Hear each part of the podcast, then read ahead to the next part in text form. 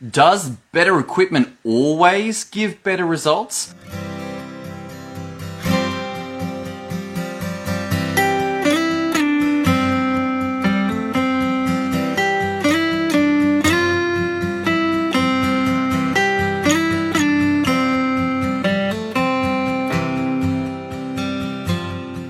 Welcome to today's episode. My name is Tom Rowley and excited to be sharing with you from the new setup. Yes, this is the first time that I've actually successfully gone live with the external mic using the S10 and the DJI OM 4. All very impressive, but the idea is to get better audio and a better connection to Facebook. I actually tried an additional piece tonight which was the connection to the Ethernet. However, it appears that for whatever reason, Facebook will not take a Ethernet connection from the phone. Instead, it says, hey, you need to have a Wi-Fi. I'm like, mate, hey, look, we got a direct Ethernet connection into the phone, but you're not willing to take it? Eh, okay, look, I don't know. That's fine. I can deal with Facebook's idiosyncrasies. But the interesting question is will this better equipment give better results? I don't know. We're running the test right now. It's not until this Facebook Live finishes and we go to post production, pull out, hey, is this audio better? I don't know, but I want to run the test. I'm hoping it will. I'm hoping that the investment in the equipment will give a better experience for you as the end user. But I don't know. I went on YouTube and I looked it up and I was like, hey, what do you use? How do you turn a smartphone into a better recording device? They said, do this, do this, do this. And now this is the test. Now, what's interesting here is that the increased investment in how this entire setup runs should give better results. And if it does, then it's a worthwhile investment. And what I want to bring you back to is the idea that how this setup is structured is determining its function. Having a better external mic means that the sound is clearer and you're more easily able to understand what I'm saying, which is beneficial. It means clearer audio as well as a better video. One of the problems that I had with my pre existing setup going right back was literally just using this phone here. This phone is a OnePlus 7T Pro, doesn't really matter. It had a couple of interesting things. Number one, there was no external mic. And number two, for whatever reason, when I used the selfie cam on that one, it put it out in this weird kind of super skinny format. And so if you go back from previous videos, you may see black bars. I'm like, I don't want black bars. So I upgraded the phone and upgraded the mic and the idea being that the structure, that the equipment that we've got is getting better results. And this is applicable across the board. I haven't run the test yet. You know, we're running it right now and we'll know. But if it is true, and it should hold firm, then this is applicable in your business as well. And the one place that I want to bring your attention to is how you organize the work in your business. You see, just like the difference between using this phone and the current setup that I'm recording on, the way that you set up your work at the business will have a direct impact on the results that you get.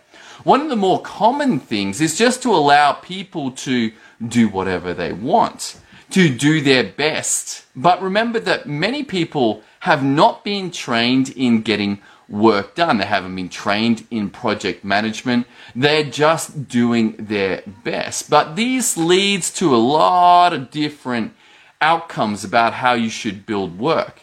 And this can often lead to very confusing mechanisms, or not mechanisms, but ways of tracking work. And what it does, it means that everybody in your business has a different way of getting stuff done. Now, even if it is successful, which is a question mark, but let's say that across all the areas of your business, the work is getting done successfully. But everybody's using the tools of project management and SOP management differently. What you're going to end up is that your people in each area cannot be moved to another area. Now, this is a problem. Why is it a problem? Well, it means that if someone's sick, you can't easily cover them.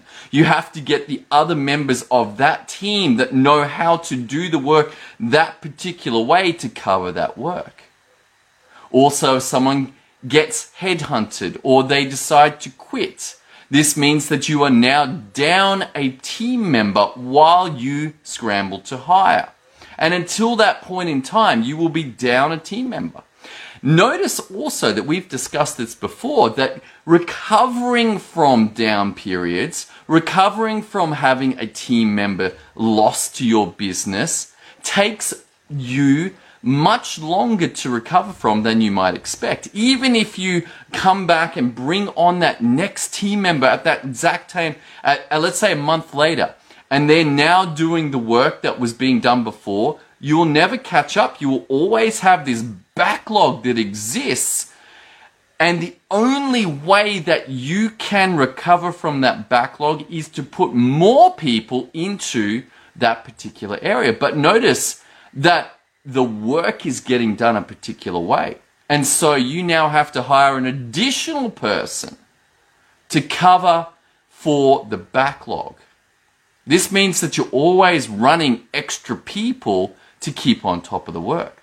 Now, I want to present to you a different option. Imagine that every part of your business was set up the same. So, if you had a shortage, somebody sick, somebody quits, somebody gets headhunted, what you can do is take team members out of other areas that aren't as busy at that time and deploy them into that area with the shortage. And because the work is set up the same way, they may not be able to work at 100%, but they can certainly work at 70%.